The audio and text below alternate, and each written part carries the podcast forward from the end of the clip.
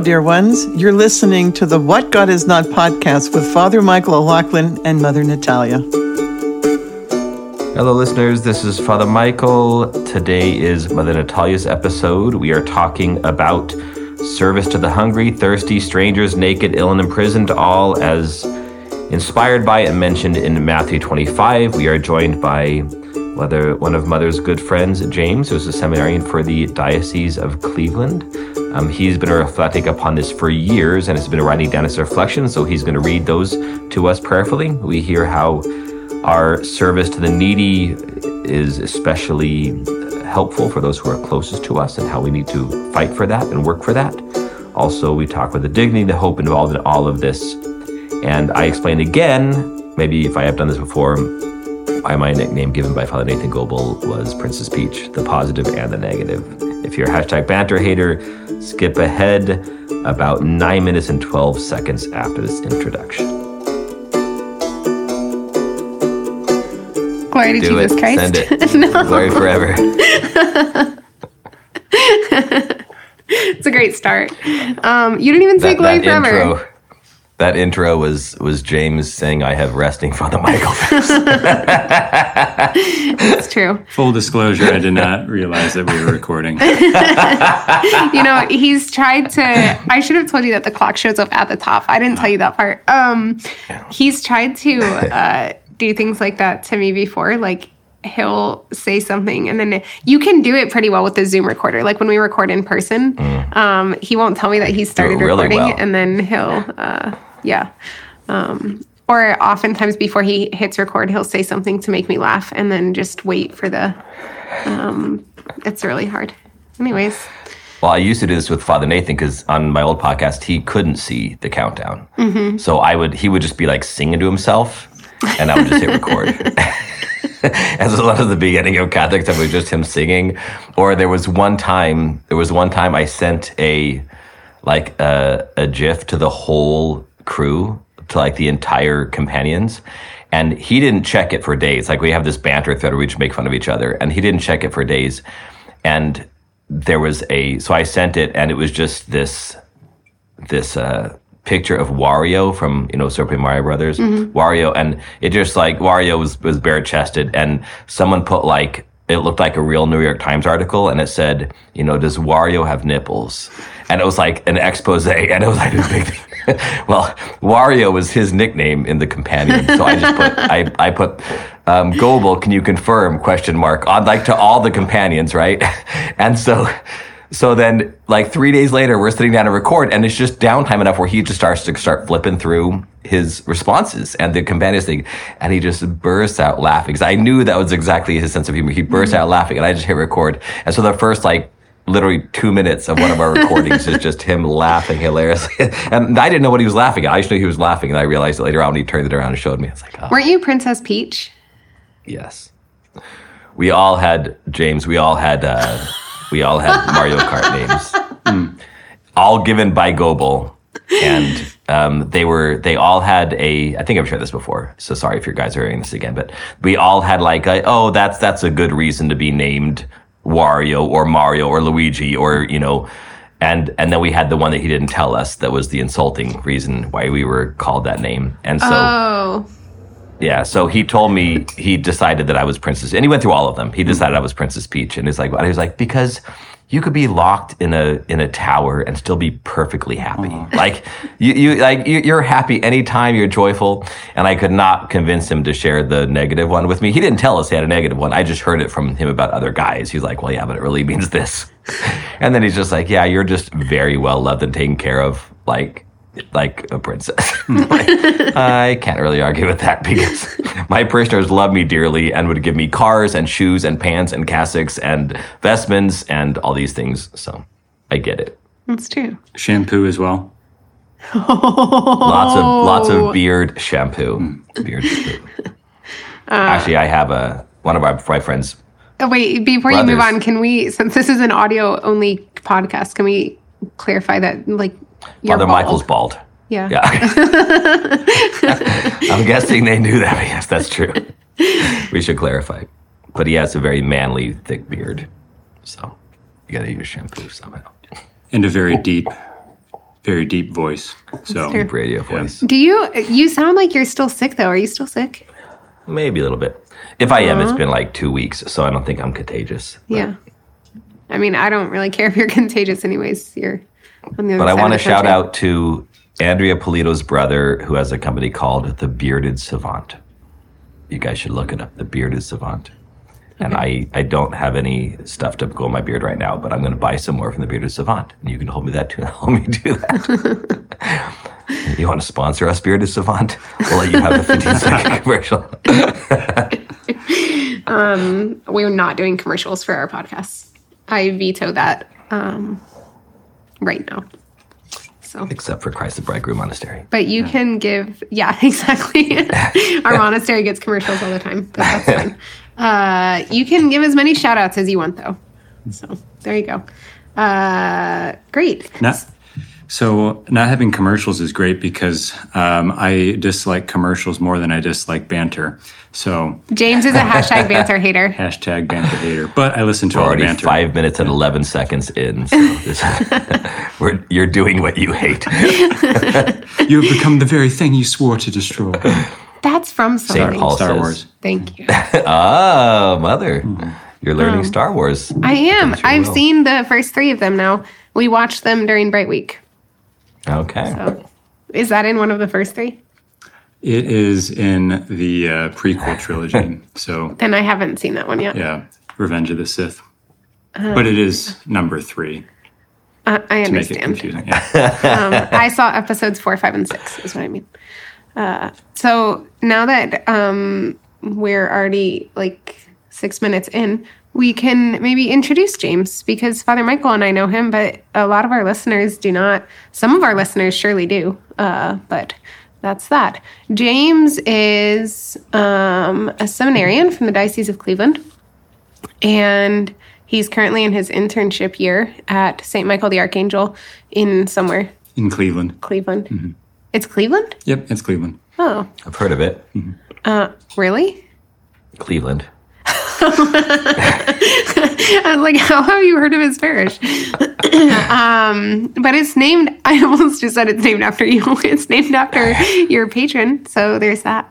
And uh, the some of you have heard of James before though, because I told a story on one of the episodes about how um, when we were hiking 14ers in Colorado on the second 14er, I got super, super sick, and I was with a deacon and a seminarian um, who very politely turned their backs whenever I had to vomit. And uh, James was the seminarian who was on that on that trip hiking. This is true. Um, so James is the one who uh, had the realization that I needed more salt and made me eat salty things, even though I was being probably very unkind and yelling at yes, and yelling at him about how I didn't want to eat those things. So is that accurate? yes. I, I uh, took it all with great charity and yeah, Yeah. still made you eat those salty things. I found a common disposition among mother's friends are his patience. You're welcome. what can Yes. I say except you're welcome? Yes. She- yeah, she she certainly helps us grow in patience so, Yeah. And charity and all of the and things. charity, all the things. Um, Maybe it's that you guys are already patient people, and then Jesus puts you in my life because he knows that I need people in my life who have patience. Do you feel like if there was just silence, so that's fine? No, I'm, I'm I, I do. It seems weird because I at, at at some point in this conversation, want I want to let people know that we're halfway joking.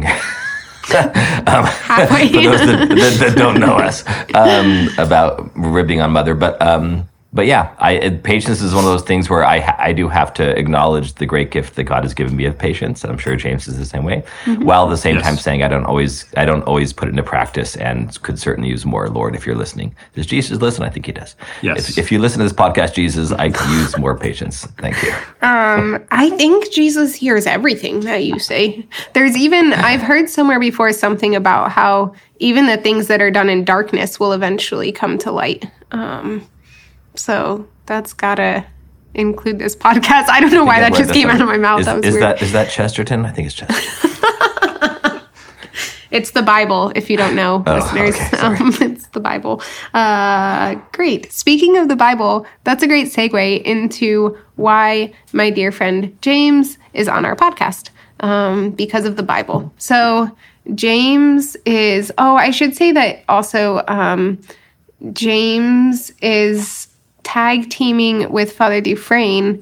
Was that grammatically correct? Tag teaming with Father Dufresne. I think so. I think it works. Um, in teaching me Spanish. So mm, they're primarily the ones I'm learning Spanish from. And also, uh, Father Deacon Jonathan is now sending me uh, daily prayer in Spanish. Did you hear about this? No, but I Oh. want him to do the same thing for me. I know he listens, so can you do the same thing for me, Father Deacon? Because Yeah, just start CCing a- Father Michael. yeah, just CC me. It shouldn't be that hard. Let's see how many days streak I'm on a Duolingo. Whoop whoop whoop. Sorry, it's taking a while. He's I'm going to recommend something to you instead of Duolingo later, but I'll do it later. Duo's got to dance. Okay. Um, one day. Woo! Great job. Thank you, thank you. I So, appreciate it. Yeah, James is Better than zero days. yes, it is. James, the the parish he's at for his internship is um, primarily Spanish speaking, yes. um, and so he does a lot of speaking Spanish, and he's helping me practice. Mm-hmm. So Yes, it is 80% Puerto Rican. Mm-hmm. So Puerto Rican Spanish has a different flavor, different flair. So Mm. it has been quite the adjustment Mm-hmm. uh, for me these uh, past couple months being there. Hmm. But we're we're getting there little by little. Po- Uh, poco a poco. Do you have Spanish speaking in your family? I do not. Did you grow up with it? Oh, you do, you learned. Nope. Okay. Yep. I uh, learned it in high school and then college, and then uh, spent uh, summer down in El Salvador. Nice. Um, so Spanish, that's great. Also, James and I bonded. Uh, actually, probably the first thing that we bonded over, the first person that we bonded over was Blessed Pier Giorgio Frassati. So James brought um, with him, uh, only Father Michael can see this, sorry listeners, but um, a holy card and relic of Blessed Pier Giorgio for our recording. So we have that here. because it is very apropos to our conversation. Yes. Yeah, Pier Giorgio. Yeah, I believe we were introduced um, like by like someone saying like, "Hey, you love Pier Giorgio. Um, you love Pier Giorgio." Was that Father Talk." Patrick? Because he does that. I think it might have Or- been Father Patrick. Yeah. Yeah. Okay. Um, he does that to people all the time. He's Mm-hmm. like, you two need to be friends. So, um, and it worked. I may or may not have initially uh, liked Pier Giorgio because I saw a picture of him. Uh, that might have been the initial thing. But then later, Whatever it takes. yeah, but then later there was just I learned how really wonderful he is. So, um, James and I were talking recently um, about a reflection that he had shared with me that he had had on Matthew 25. And Matthew 25, um, James, I think at the time, didn't even realize that that was part of uh, this ministry that Father Michael and I are a part of. So, Father Michael and I started this nonprofit called Fotina, uh, which is Fotina is the name given in tradition to the woman at the well. But um, part of our nonprofit um, includes what we call our Matthew 25 ministry. And we'll go over what that passage is. But James didn't even, I think, know that we had this Matthew 25 ministry, or he'd only heard me allude to it kind of vaguely. And his reflection very much related to a lot of my own prayer on Matthew 25. And I thought it would be really cool to share it because it's a beautiful reflection, but also um, as a way of kind of cluing people into some of what we're doing with Fotina, because some of our listeners support our nonprofit Fotina. Um, which Fotina also is how we do this podcast. Like that is how we pay for our equipment and our software and all of that. Um, and I thought it's really appropriate. Okay, so Matthew 25. Um, again, I'll read the passage in a second, or I'll have James read it because he has such a nice radio voice. But um, so I'm going to have you read the passage in a minute. Okay. Uh, but it's um, to summarize, it's the the um, hungry, thirsty, stranger, naked, ill, imprisoned, like um, what you've done for the least of my brethren, you've done for me. Uh, this is Jesus speaking. Um, this is Mother Natalia speaking, paraphrasing Jesus, actually. And I only realized this morning how really appropriate this day is for recording this podcast because today, in both East and West, I believe, uh, we celebrate St. Nicholas. And St. Nicholas um, obviously like lived this passage out to the full um, and is is very much known for his his charity but then also the um, the reading that we have the gospel reading we have for um, the liturgy for St. Nicholas is the Beatitudes. And that's really appropriate as well because blessed are the poor and blessed are those who hunger and thirst and so on and so forth um, is very related to this passage. And Pier Giorgio is called by St. John Paul II the man of the Beatitudes. And so all of those things are really great. It's all connected. Yeah. Um, so can you just, James, um, read um, Matthew 25, maybe 31 to the end? It's a, it, it's kind of long, but it's great. Just do it. Okay. Thanks. A reading from the Holy Gospel according to Matthew. When the Son of Man comes in his glory, and all the angels with him, he will sit upon his glorious throne, and all the nations will be assembled before him and he will separate them one from another, as a shepherd separates the sheep from the goats. He will place the sheep on his right and the goats on his left. Then the king will say to those on his right, Come, you who are blessed by my Father, inherit the kingdom prepared for you from the foundation of the world. For I was hungry, and you gave me food. I was thirsty, and you gave me drink a stranger and you welcomed me, naked and you clothed me, ill and you cared for me, in prison and you visited me. Then the righteous will answer him and say, Lord, when do we see you hungry and feed you, or thirsty and give you drink? When did we see you a stranger and welcome you, or naked and clothe you? When do we see you ill or in prison and visit you? And the king will say to them in reply, Amen, I say to you, what you did for one of these least brothers of mine, you did for me. Then he will say to those on his left, Depart from me, you accursed, into the eternal fire prepared for the devil and his angels. For I was hungry, and you gave me no food. I was thirsty, and you gave me no drink. A stranger, and you gave me no welcome. Naked, and you gave me no clothing. Ill and in prison, and you do not care for me. Then they will answer and say, Lord, when do we see you hungry or thirsty or a stranger or naked or ill or in prison and not minister to your needs? He will answer them, Amen, I say to you, what you did not do for one of these least ones, you did not do for me. And these will go off to eternal punishment, but the righteous to eternal life. Amen. Thank you.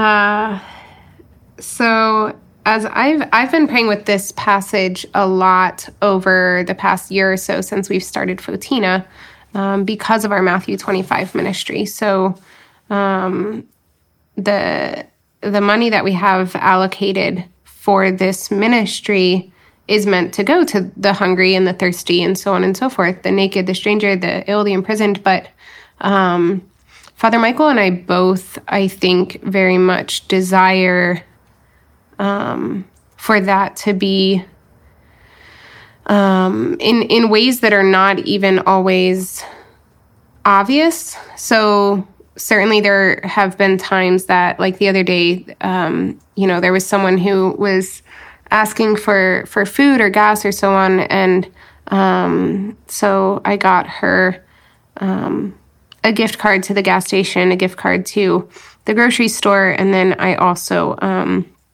just like got her some hot food from the gas station, but uh, with Fotina money. So it's it's definitely for the obvious things like that. But then as I've been praying with this passage over the last year, I I've the Lord has been showing me more and more of the kind of more subtle ways that people are hungry and thirsty and strangers. Um, and especially, I think a lot of this the the money um, is going to go this month to um, some some families of immigrants who just like don't have anything right now, and um, yeah, to to welcome the stranger and help them to know that they are loved and and to see the Lord in them and to serve Him in them.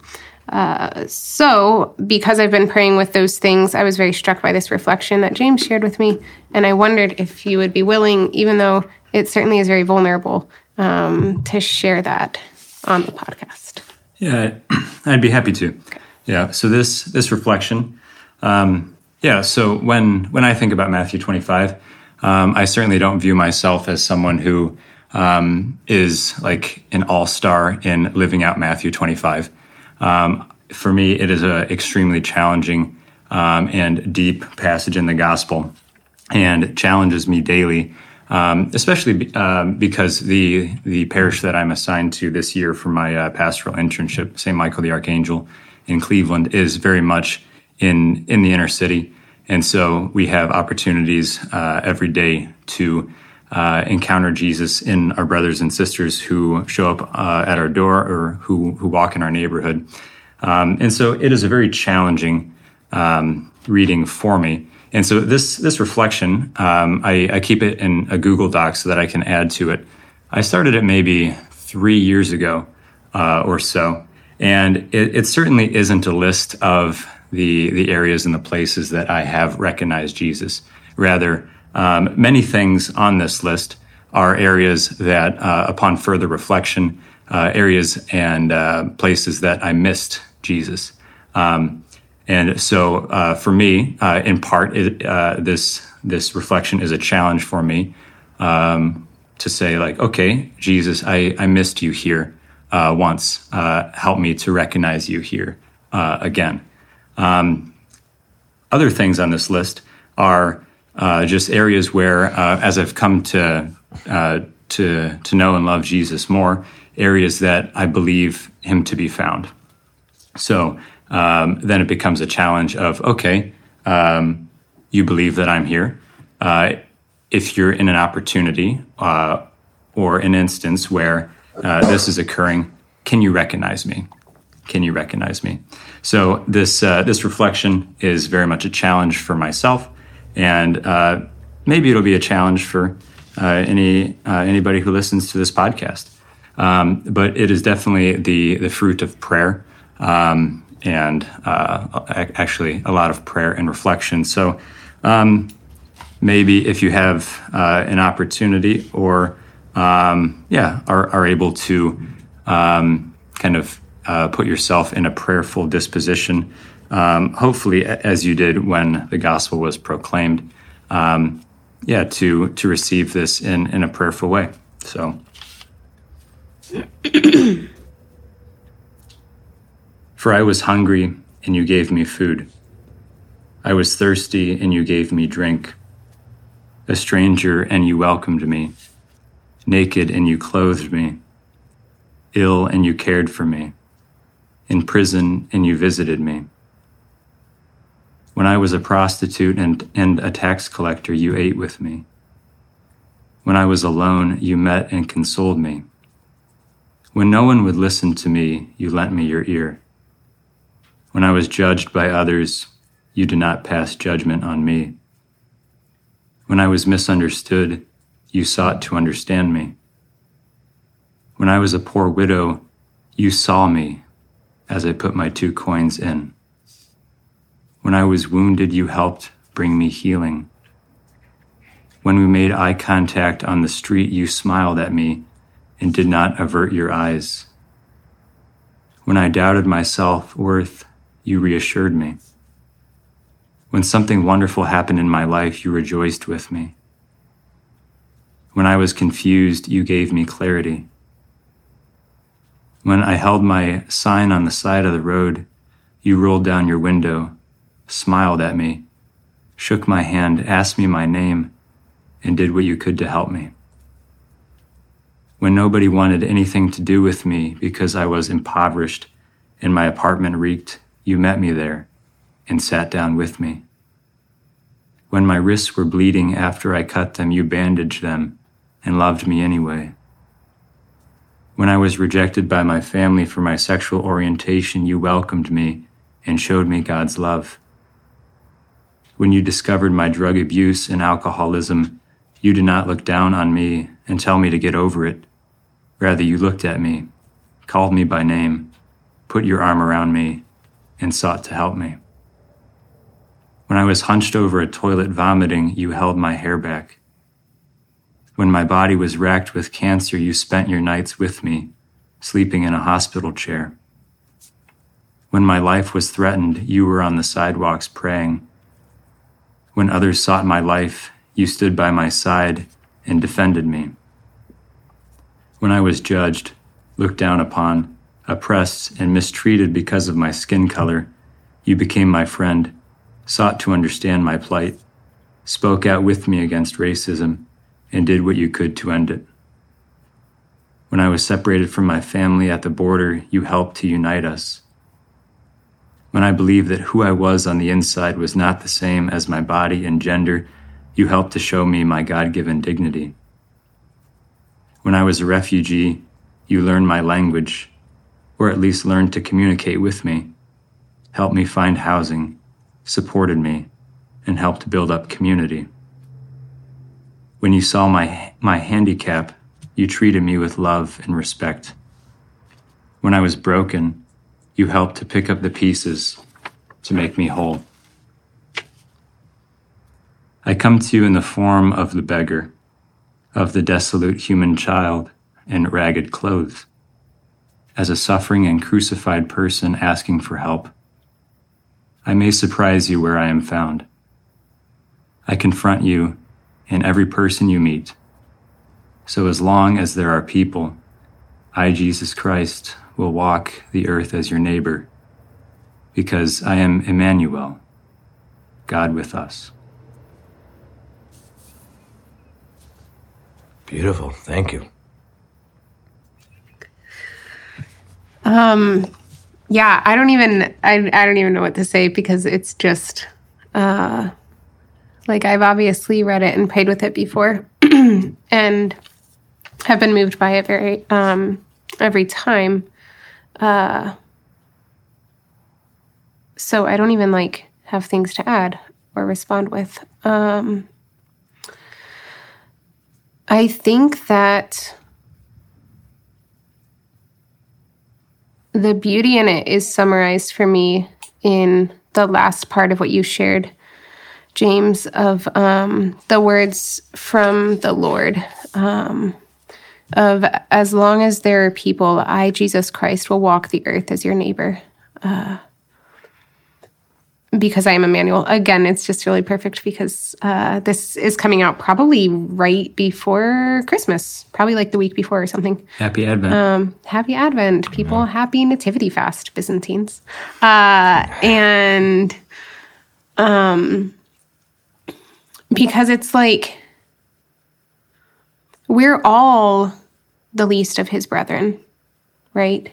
And so though we're called in Matthew 25 to be the ones who are feeding, to be the ones who are welcoming, to be the ones who are clothing, um, we're also on the receiving end of that.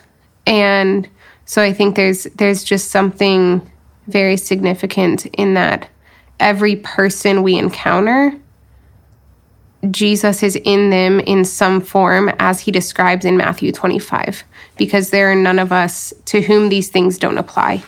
Um, and it's just like it's the opportunity to see in each person we encounter um, how this applies to them and where their need is and and where the Lord is asking us to meet their need um, and where He's asking us to show them our need as well. Um, yeah, so I don't know. I just love it. Thank you for sharing. You're welcome. Yeah. Before you started that, I was um, I was thinking how easy it is, especially for those of us that you know, priests, nuns, seminarians.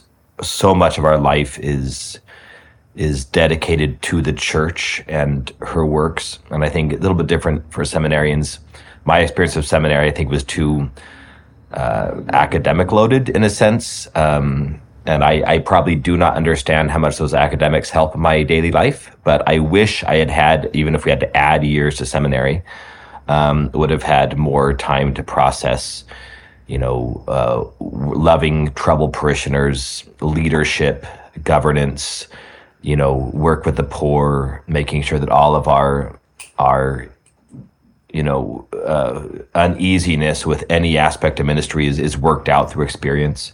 Um, but anyway, th- those of us who work in the church, I, I, think it's very easy to think back and say, well, uh, I, I, look through these these uh, Matthew twenty five um, aspects of where Jesus is, and I, I, think of all the times I have done those things. I try to find ways to do it. So it is it's seemingly over pious, but I think it makes sense to say, you know, one of the times when I haven't done that, um, and I think that's a really good practice if we're not prone to despair. Because a lot of people that we minister to, you'll see this one day, James, if you don't already, a lot of people we minister are very prone to despair. The people that come to our doorstep are the ones, and the ones who are, are filling our churches are generally the ones I think mirroring general society who, who you have to be more gentle with than you do convicting. And that's just the way our generation is. Um, but I do think as a, as a personal practice, guided by a spiritual director, it is very important to say, in what ways do I lack? As I told my spiritual director recently, I don't want to know anything else from you except how I can give myself better, how I can empty myself better, how I can love better. I don't, I, I, I don't, I know many of us need to just know that God loves us and kind of have that experience. But but I I either God is distracting me from having that feeling or something. But I I need to I I need to Princess extend, Peach. exactly. I I need to I need to um, empty myself more, and I I and I, I want to do that. And so I was thinking this again. I was kind of correcting myself as you were reading that, James. Um, at first, I think you know the beauty of this type of ministry is is that if I do it, if I help the hungry, thirsty, strangers, naked, ill, and imprisoned, then then Jesus is doing it. Right? I give 100%, he gives 100%. It's just like anything, any sort of ministry. It's it's me and him fully and completely. If I don't do it, Jesus is still going to do it. He's still going to take care of those people. It's just like when I gave a bad homily. I just did last Sunday. I gave a horrible homily, and I apologized at the end. And I said, um, I said, you know, I oftentimes say when I give a bad homily that that I neglected you, but Jesus is not going to. Um, but I just want to reiterate that to you after giving a really bad homily is that I neglected you, but I promise you, Jesus is not. So do, do not let, in other words, ask for the Spirit to guide you in something I said, even if it wasn't intended, or even something that happened the rest of the divine liturgy to give you a word, to give you a homily, to give you a sermon for this Sunday. Um, and the same thing is here. But I think there are times when if we don't do it, Jesus is in a sense, um, he tr- he he's able to in a transcendent way help those people. Mm-hmm. but there are people that starve to death in this world. There are people that that die lonely in a prison cell or die lonely on the street you know? That there are people that it is our responsibility to give these things to them. And if we don't it's just like having a, a horrible father or mother right? Jesus is God, the Father is our Father. And so even if we have a horrible Father, we can always call upon God the Father to be our Father. But that doesn't take away from the fact that we are greatly handicapped by having a bad Father. You know, it, it's it's not like God steps in and says, "Well, I'm going to go to your softball games, your football games, your baseball." Like that, that, that doesn't happen that way. So that there is a sense where where we have to understand that the church and the world is is handicapped in a way, even though God can always transcend that and always will. Even if we neglect these people, God will always give them what they need, but usually in a transcendent way, having to do with the kingdom of God. And but we can we can hinder we can scandal so much that we need a millstone tied around our neck you know. The the, the church we i think it's it's very convicting. It's overly pious to say that if we don't jesus is going to do it anyway and and therefore we just don't have the benefit of, of working with jesus. But that's not always the case. I i think there is a there is a real mandate for parishes and individuals to to look to this and do the type of soul searching that you did james in that in that writing and and do that frequently it also, I hate to put it this way, I'm being a little bit harsh here, but I think it also, when we do actually get out in the world and do these things and get our hands dirty and spend our time with the poverty of time with people, it takes our mind off ourselves. You know, it, it, mm-hmm. you, you actually turn to despair and, and things like that. Spiritual despair, of course, as we as we qualify every single time there's such thing as as chemical depression, of course. And this, feel free to discern medication with your spiritual director and your doctor and things like that. But in addition to that, that there there is a certain spiritual selfishness that we are all prone to, that that can be alleviated to a certain extent by getting ourselves out of our own heads and getting our hands dirty in loving others um, and putting ourselves in places where we can be loved. You know, I, I think the Beatitudes are, are a great complement to this because the Beatitudes, we're able to say, I'm the poor one. And in, in Matthew 25, I say, I'm helping the poor. So that, that there's that give and take that we need in, in both of those scripture passages. Mm-hmm. Yeah. And, and I think it's, it's not just a matter of, um, like, I think the reason it, it helps us to feel better when we're in our own, like, self focused state. It's not just a matter of, I think, being distracted and looking at someone else. It also gives perspective, right? On like maybe some of the things that I'm anxious about in my own life and that are getting me down are actually, um, you know, subjectively, like, um, are, are actually not as significant as some of the things that I'm aiding this other person with. But you and I had that conversation about someone, Father Michael, uh, that I was talking to you about, who, like, we both saw this happen in their life, right? That they, um, were just like super down all the time and they found someone to like really pour their love into someone who needed their love and it really helped them to like get out of themselves. And you know i, I that was like one of the first things that i remember in our spiritual direction relationship father michael um, is because for those who don't typically listen you've been my spiritual father for um, almost 12 years now. And uh at the towards the beginning of that like i was just really i was really depressed. And some of that um was like clinical and some of it was just um i was like really self-absorbed. And uh and and so a lot of it was spiritual as well. And you and i were talking one time and you said um do you know what you need to do? And i was like please tell me, tell me what to do. I didn't realize at that point in my life that like you never just tell me what to do, unfortunately. And uh, I was like, just tell me what to do. I'll do anything. And you were like, you need to get over yourself. And I was like, oh, you can't say that to me. Um, and but it was true and it was exactly what i needed to hear and i don't think that we can just say that to everybody. Um, i'm not yeah. recommending that our listeners go around telling people to get over themselves. Uh, it was very much guided by the spirit and you knew that it's what i needed to receive in that moment and so all of that. Um, but yes. um, the, but, then sorry real quick. The yeah. nuance is so important with this because sometimes we if again we're, we're, this is why it's so important to have somebody a spiritual help in your life whether mm-hmm. it's a mm-hmm. spiritual director or somebody in your life because there's times when we do need to see and put it be put into perspective our own pains by somebody else but there's also times when we need to understand that we all feel pain in different ways and in different degrees so mm-hmm. in some sense i because of the way god created me i feel things much deeper than somebody else does. So, so even though they just had a hand cut off and they're going to live their life, their life without a right hand, you know, and, and I just had my cat die, like, you know, it, one may seem like, oh, I need put in perspective. Like you're, you're literally just lost a hand. You have to work differently. You have to switch jobs, all these things. And, and you're crying because your cat just died? Yes, some people feel their cat dying mm-hmm. as deeply as other people feel their hand being cut off. So mm-hmm. sometimes it is, I don't know why those two images came to mind, but, I don't but sometimes, sometimes it is good to say, and it, this is a good thing to test. I, I need to, I, let me, let me learn about other people's struggles, including Christ's, and that may help me to, to um, put this in perspective. And sometimes I I need to understand that sometimes I this is a cross, and everybody's cross is is carried differently in a different weights. Because I think the danger that the, when the devil if we only focus on a very objective perspective, then the devil gets us to use that to judge others mm-hmm. and say, it's not that bad. Like I, other people have it so much worse than you. You need to stop whining about it. And, and that can be harmful and and just unchristian. Yeah, we had a um, a counselor lead a day of reflection for us at some point at the monastery, and she said something that really stuck with me about empathy. She said, um, "You know, we often think of empathy as um, how would I feel if I were in that person's shoes." Um, and she was like, that's not actually the fullness of what empathy is. Empathy is how would I feel if I were that person in that person's shoes?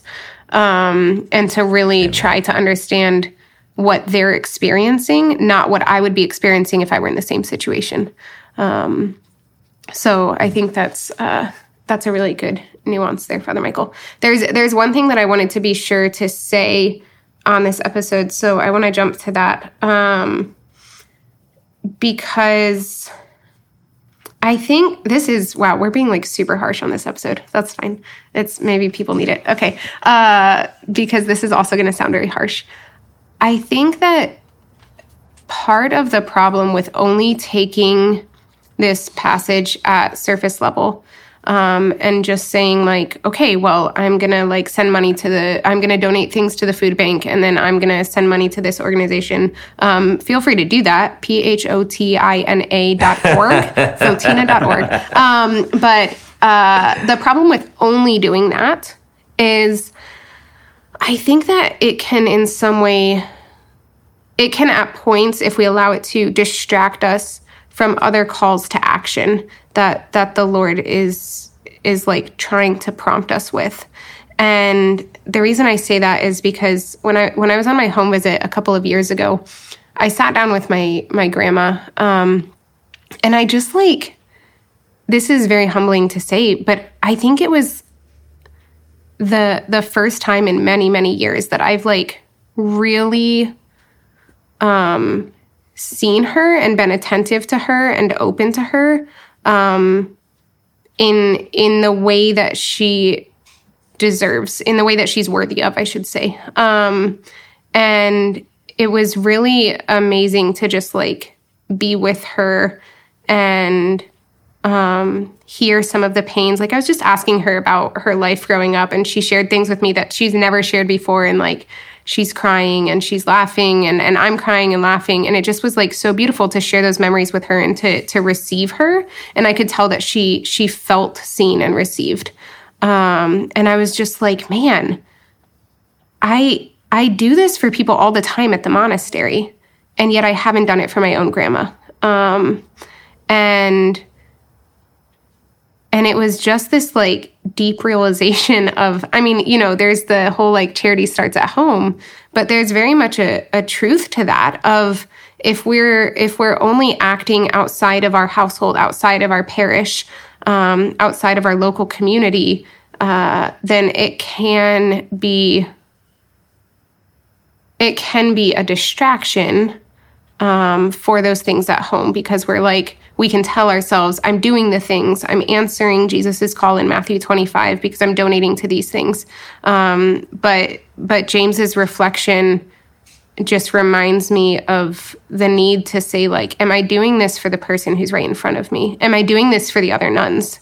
Um, and like mother petra's having a really bad day. Did it cross my mind to make her some decaf coffee and then i didn't um, you know, and thing, things like that, like the very simple ways that um, we need to to see and love Jesus in the people who are who are right next to us. Amen. I wanted to ask you, James, maybe to give you options, but I would love to either hear I would love to either hear a story behind one of the realizations, like what I would love. I think um, what what what made you what made such an impactful impression on you that you wanted to write it down, or like a story about how you grew from when you began this ministry to the end. Sure, sure, sure. Um, so. As I mentioned um, in the beginning, um, I, I spent a summer down in El Salvador. So the mm-hmm. the uh, Diocese of Cleveland has two two mission parishes down there, um, and so I, I spent a, a, month at each one.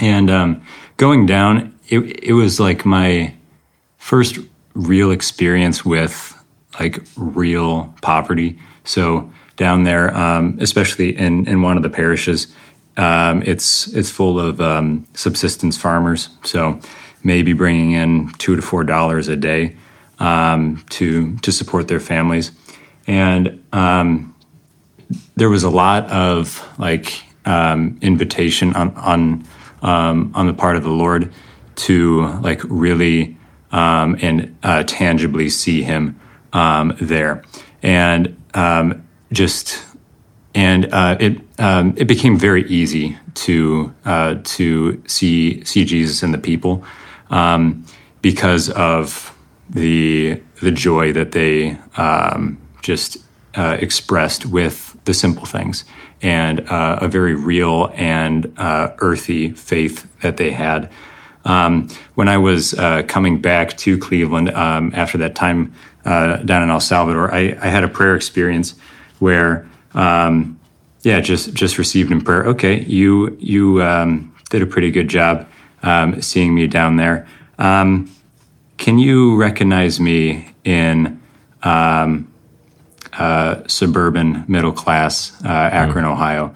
Uh, can you can you recognize me uh, in your siblings who mm. um, at times you you don't get along with well?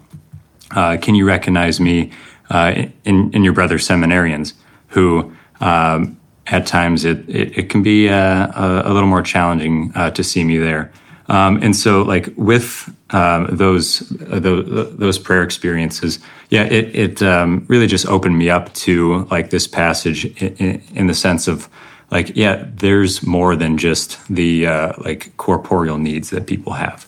Um, so, uh, like, what does it really mean to be hungry? What does it really mean to be thirsty? Um, or the the uh, the the other things that are mentioned, um, and yeah can can I see uh, people there?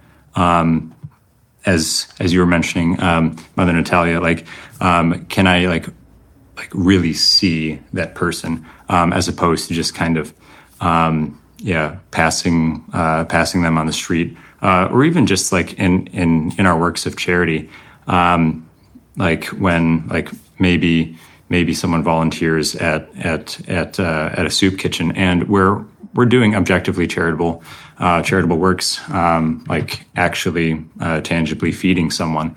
Um, but kind of what's our what's our disposition um, when we're doing that? Because um, it's it's it's one thing to uh, give somebody food and, and to feed them and, and, and, to take care of them for that day, but it's uh, certainly another thing to um, like as you're feeding someone um, like my my disposition like i could be looking down on the person from like a, a position of, of, superiority of like yeah um, you're you're in this line and um, like you're you're in this line getting food and i'm reaching out to you out of my own goodwill. Um, i don't have to be here but I, am reaching out to my uh, uh, out to you in my own goodwill. And this like uh, sense or this perspective of of judgment um, so like certainly in in that case like not not seeing the person. Um, and so yeah it, it's just like an an uh, extraordinarily deep passage of yeah like okay the like people have these uh, bodily corporeal needs but what about the spiritual needs too? Um, like what does it mean to be hungry? What does it mean to be naked? Um, what does it mean to be uh, imprisoned? Um, and yeah. So I, I had um, I had um, another um, really uh, unique experience um, at my parish um, about two months ago or so, where so uh, my my parish is predominantly Puerto Rican, and um, many Puerto Ricans speak English and uh, and Spanish. just because of uh, Puerto Rico be, being a, a territory of the United States or living in the U.S. for for some time, so one of the unique challenges is I oftentimes don't know what language to use going into an encounter with someone. So um, at times I just have to assume. And so there was this, um, yeah, this this this man who who who I met uh, at the church, and I assumed English, and turned out he didn't know English. Um, and so it was this kind of embarrassing, uh, awkward encounter with him. And so uh, the the next week, I see him again, and um, it was like one of those like quick passing encounters. I I had um, somewhere to be, so like I just couldn't have a long conversation with him. So I forgot about our previous encounter, and I I assumed English again, like hi, how's it going? and just receiving this like really blank stare of like I don't know what you just said. I don't know what's going on. And just like this feeling of embarrassment of like, oh, that was, uh, yeah, that, that was kind of embarrassing, uh, both like embarrassing myself and embarrassing him. Um, and so I, I found myself, um, like the next couple times that I saw him, like distancing myself so as to avoid any potential awkward or embarrassing encounters mm-hmm. with him. And it, it wasn't until like, um, uh, like maybe 10 days or, or two weeks after that, that second encounter with him that um, I, I, was placed in a situation where um, I, I, had to have a, a, longer conversation with him because we, we, were working on something together.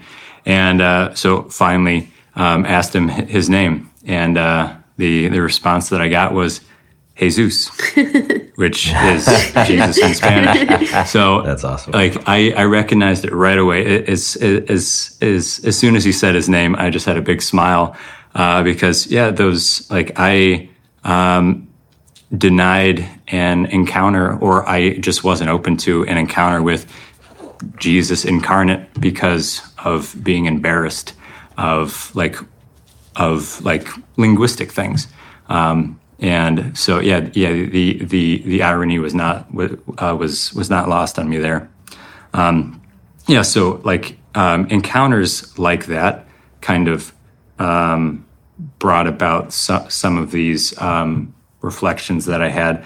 Um, I also had had, had a very um, good uh, uh, just uh, Christology professor who like um, did a phenomenal job of uh, connecting with us uh, uh, about Christology or like just who Christ is, the nature of Christ, at at an uh, intellectual standpoint, but also a spiritual standpoint. He he did a a phenomenal job of uh, like bridging the gap between the head and the heart, and so he he challenged us in very real ways, um, and just kind of um, he he he used this idea of like being uh, elastic in in in in our in our uh, Christianity. Um, so like being open to being stretched and being challenged, and he he certainly did that for us.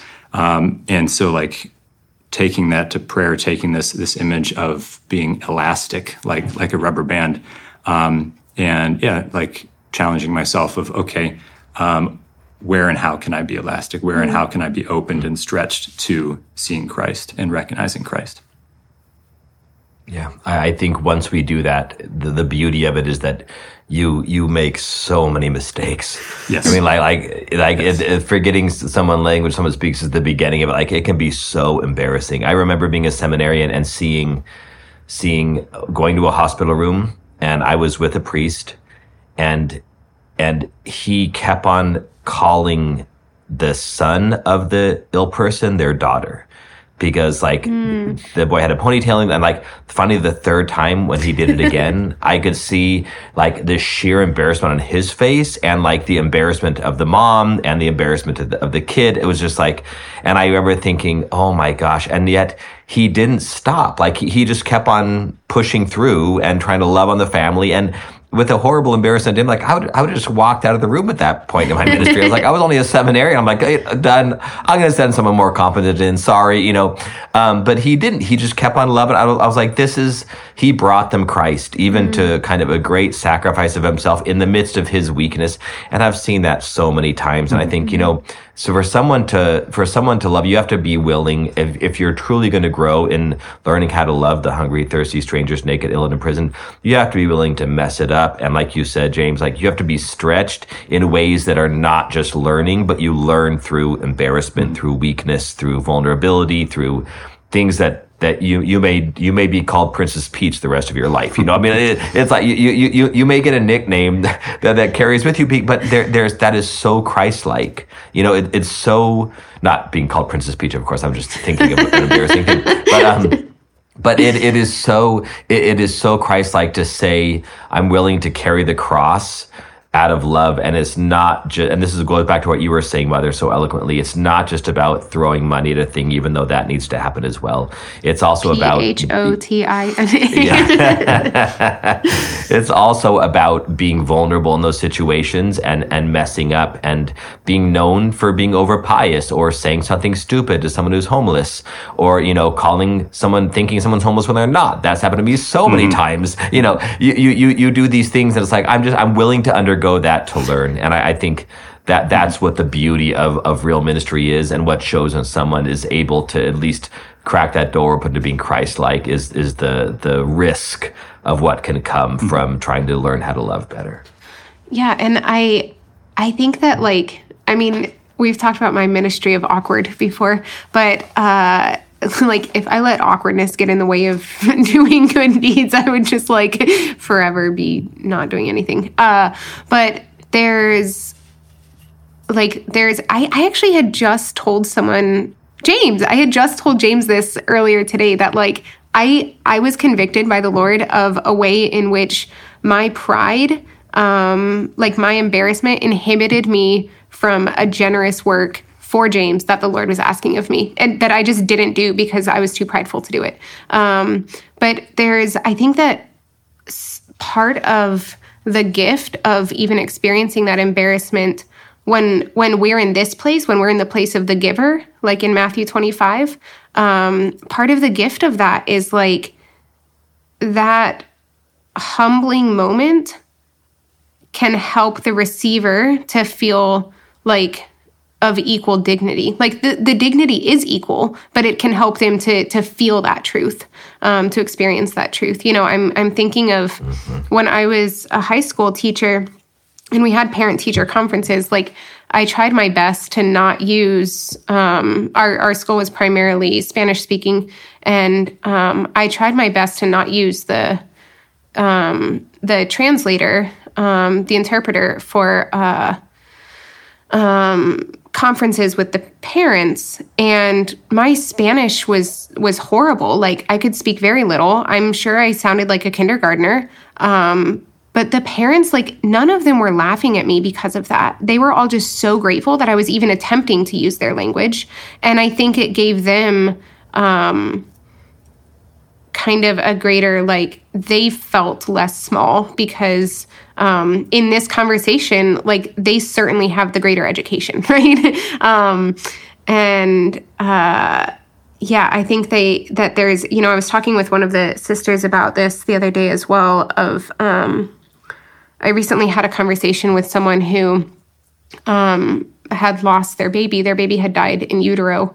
Um, and and we were and then i was having another conversation with someone about um, who had just had a stillborn.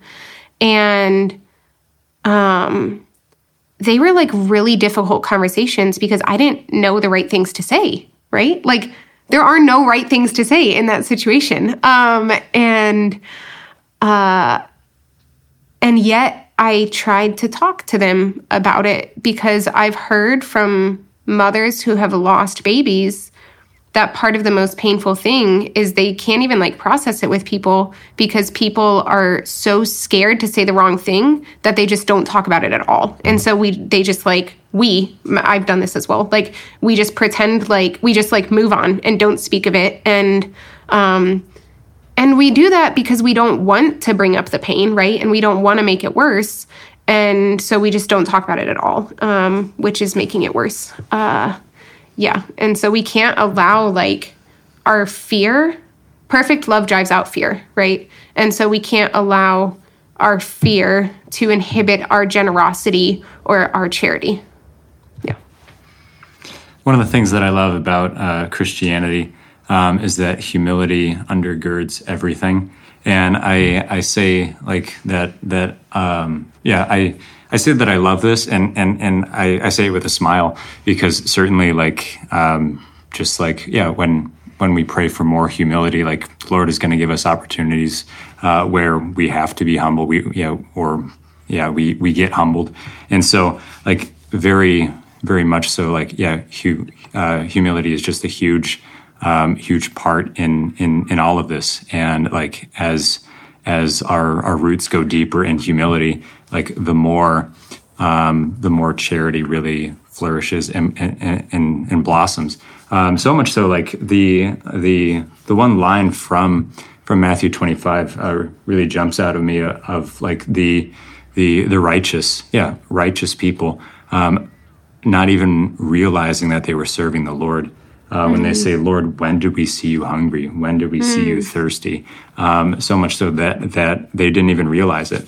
And so, like, I think it is uh, extremely encouraging um, because, yeah, it, it, it's very easy to get down on ourselves um, about this. Of like, yeah, this this list that I have is uh, in part areas that I didn't recognize Jesus. Um, the uh, the the the one example um, that I shared was an area that I didn't recognize Jesus, um, and um, but I'm sure like um, maybe the Lord has His own list of like yeah remember like you you don't remember this but here's where you recognize me. Here's where I was and here's where you found me. Um, and maybe it's in, in uh, like in those encounters with people of somebody who was hungry or thirsty for like a word of affirmation or uh, to be seen or like a word of truth. Um, like yeah i i i um, like just think about um, some of our um, some of our youth today who like like they they say that uh, this this generation is is the loneliest genera- uh, generation even though like we're so connected. Um, but like maybe there there have been instances of like that that we don't know of a time that that we reached out and someone was seen um, in in a way that like changed their lives. And like yeah when when when we uh, meet the Lord maybe he'll say like uh, maybe he'll he'll offer that uh, as an example of a time that we saw him. Um, yeah which maybe this could be a, a, uh springboard into another conversation of like yeah like what does it mean to be thirsty? What does it mean to be hungry? Um, yeah in in the spiritual sense Yeah.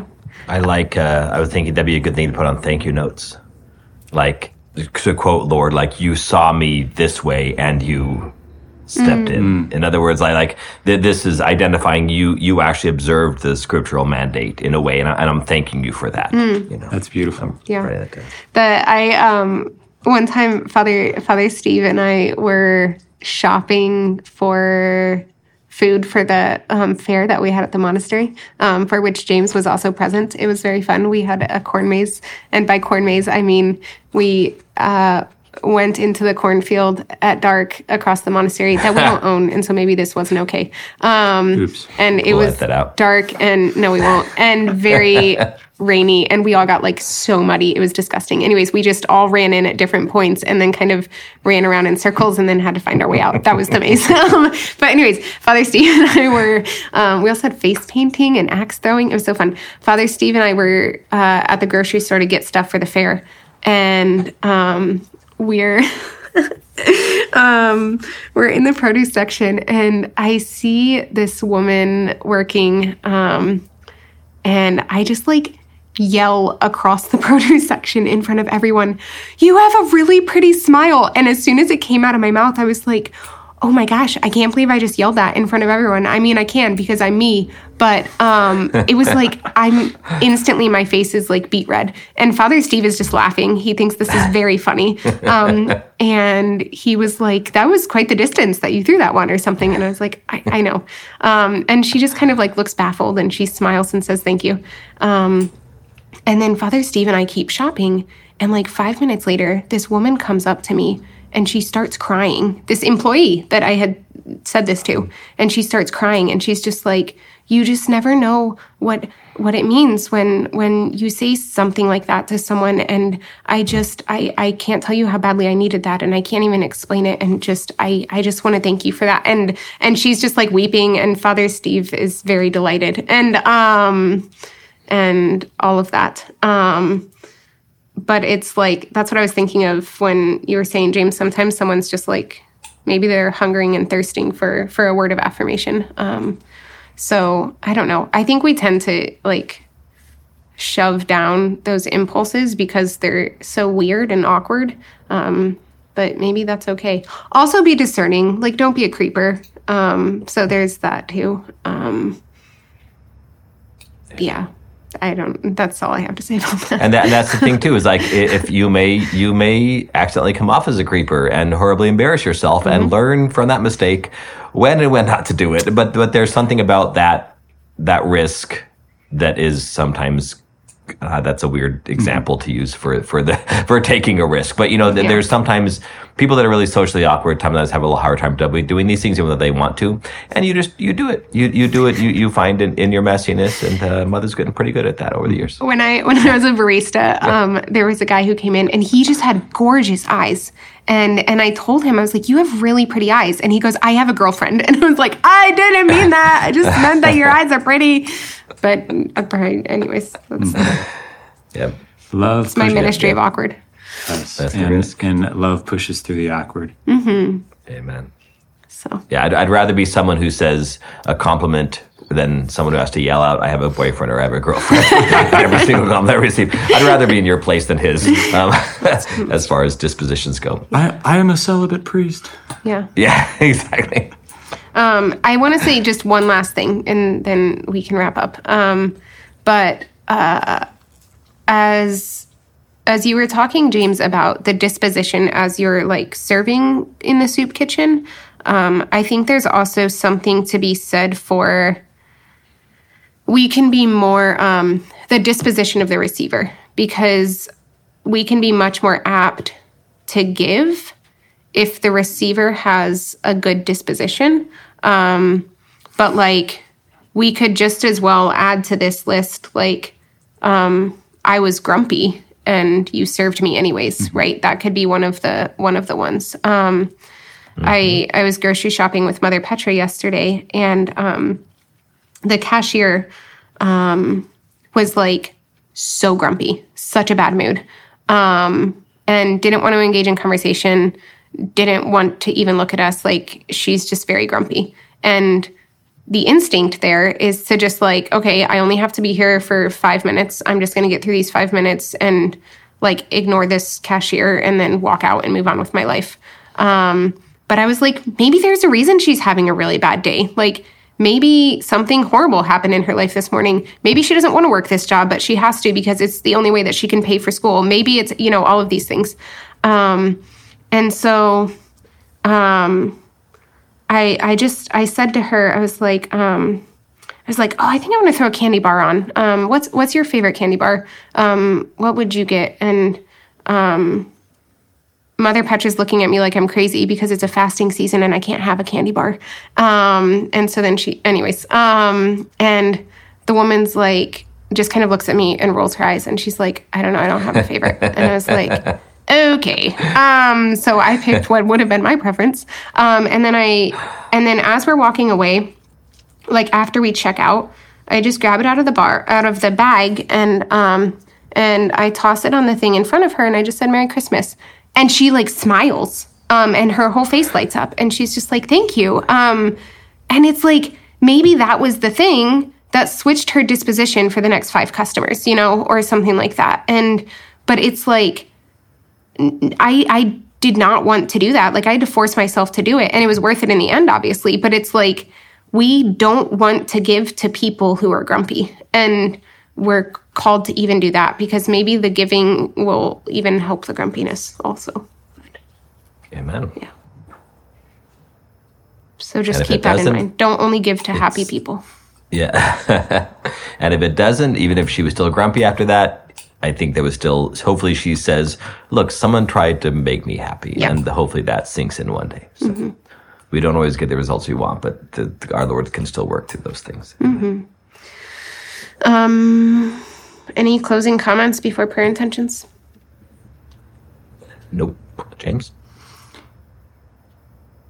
Um, yeah, um, I think like um, in, addi- uh, in in additional depth of of this passage is that you know sometimes sometimes I get thirsty, uh, sometimes I'm hungry, um, in, in the sense of like thirsting for um, for Jesus, uh, thirsting for um, uh, friendship, or thirsting for uh, insert um, like whatever there, um, and I think uh, also like in it's it's in those moments that, that we have an opportunity also to recognize Christ in ourselves, um, because he yeah he does say like when I was hungry, uh, you gave me food, um, and so yeah like like maybe um, like in in the sense of like yeah when when I was imprisoned like maybe um, like in in uh, in an experience of just being overwhelmed by by some sin or just like feeling like really imprisoned by by a sin. Maybe it's something habitual. Um, uh, where, where you, like you just feel like you can't get pa- uh, get past it. Um, like I think in in a very real way like Christ is present in and to uh, in uh, in and with you um, in that sin. Um, and like we we have an opportunity to like recognize Christ present in in ourselves as well um, and to respond accordingly. Um, and um, yeah just just just another uh, quick closing thought. Um, when when Jesus is is speaking to both the sheep and the goats um, he's speaking to them in in the plural um, it's uh, not really conveyed in, in the English. Um, it is in the Spanish, of course. Um, but uh, yeah, so like um, when when you or when when you all um, like uh, or yeah when uh, when I was hungry, uh, you all fed me. Y'all fed me. Y'all fed me, uh, or ye or yins. Um, so in, in in a very real sense, like yeah, we we believe um, that we we are uh, the body of Christ, and as, as the body, we we work together. Um, and so it, it's certainly not something that I do by myself or something that I can do by myself. Um, and so yeah, like it's uh, also an opportunity and a challenge for us to uh, kind of. G- get out of ourselves in another sense of like yeah can i serve alongside of somebody else instead of just always trying to serve by myself so Awesome. Thank you. Amen. Um, all right. Uh, prayer intentions. No. Spiel. Father Michael, what do I do? I don't care. Okay.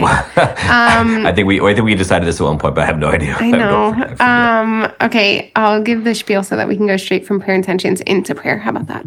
Uh, so, um, if you would like to support our nonprofit, Photina, you can do that on Patreon or on our website, which I mentioned already a couple times, so I'm not going to do that again. And uh, and um, we're on all the social media things. Just search for what God is not.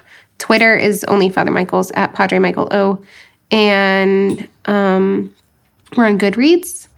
Uh, our podcast is on YouTube, audio only. Praise the Lord. And um, you can email us what God is not podcast at gmail.com. And you can go to our website, whatgodisnot.com. And I think that's everything for the things, right, Father Michael? I think so too. Yes. Okay. Um, and then prayer intentions. Uh, I'm going to not give a prayer intention, and I'm going to ask you all to use my prayer intention time to pray with this passage and ask the Lord um, to show you uh, where He is asking you to love the people in your life. Father Michael? Um, I have three very quick ones. Um, sorry. Uh, the I, I had just experienced this past week. I have a, a somebody very close to me who's a first responder, and they just had to deal with one of the most horrifying situations in person that you could ever imagine involving children and other situations and it I, I was thinking about it during this during this recording because the vulnerability of first responders are like they have to go home and be normal and yet see the they protect us from seeing the most horrible things um, and they see them and experience them and help them um, so that we don't have to. And I think there's something beautiful about that. So pray for those who who are vulnerable or put themselves at risk and and for great humility, etc. For as part of a job, I guess I'll say that. Also, second, just pray for um, the Carolina Sheardon, who's a parishioner of mine. Um, she is so good at at like being a mom, running the house, doing all these crazy things, and yet she engages in conversation every single time I see her. Every single time, and it, there, there's this amazing way that she's like an inspiration to me in saying, you know, I, I'm running around. I have laundry in this hand. I'm walking a dog with this hand. I have a baby on the front and a baby in the back, literally in a carrier. And, and, and, and she sees me. She's like, how's your day? You know, this is so exciting that this is happening to you. And I'm like, how do you do this? Like, I, I, I want to be able to do that as a busy priest, be that better. So please pray for Carolina. And then also, um, just pray for those who we neglect. I think that's an important thing. Th- those who, who the church neglects, who we neglect, um, that somebody may come forward and in, in addition to God's transcendent care, which He always offers, but someone may come forward to to offer that help. James. So Cleveland has always been a city of immigrants. Um, back in the day, um, with with with the various European uh, countries, um, even still to uh, today. So, um, like uh, in in Cleveland, there there are immigrants coming in from Ukraine, from Afghanistan, um, as well as from Latin American countries. Um, some of these uh, immigrant families we work with uh, directly at at our parish, St. Michael's and um, other uh, immigrant groups um, are are helped out uh, through through the city or, or through other uh, church groups. So um, prayers for these immigrant families um, that they may um, yeah just ha- ha- have their needs taken care of, and um, so that they may um, not just um, not just live uh, or not just exist, but to truly live and thrive in the United States. Thank you. Uh, thanks, guys. So good to be with two of the men in my life that I love so very much. So it's great. Thank you. Yes, it has been a joy and a pleasure and a yeah a humbling experience. To be recording with Joseph O'Loughlin's This brother. good. Joseph O'Loughlin's brother. All right. Well, thank you for coming on, James. It was great. I appreciate it. Okay. Father, can you give us a blessing? May the Lord bless you and keep you, cause his face to shine upon you, have mercy on you. May you have eyes to see those in need around you. May you have great joy in being Christ like, seeking out and receiving and offering yourself and Christ to those who need you and need him most. May you have ever greater humility through ministry and in preparation for ministry but also confidence and hope. May our Lord protect you from any attacks of the devil that in any way bring shame or pride or blindness to the needs of others.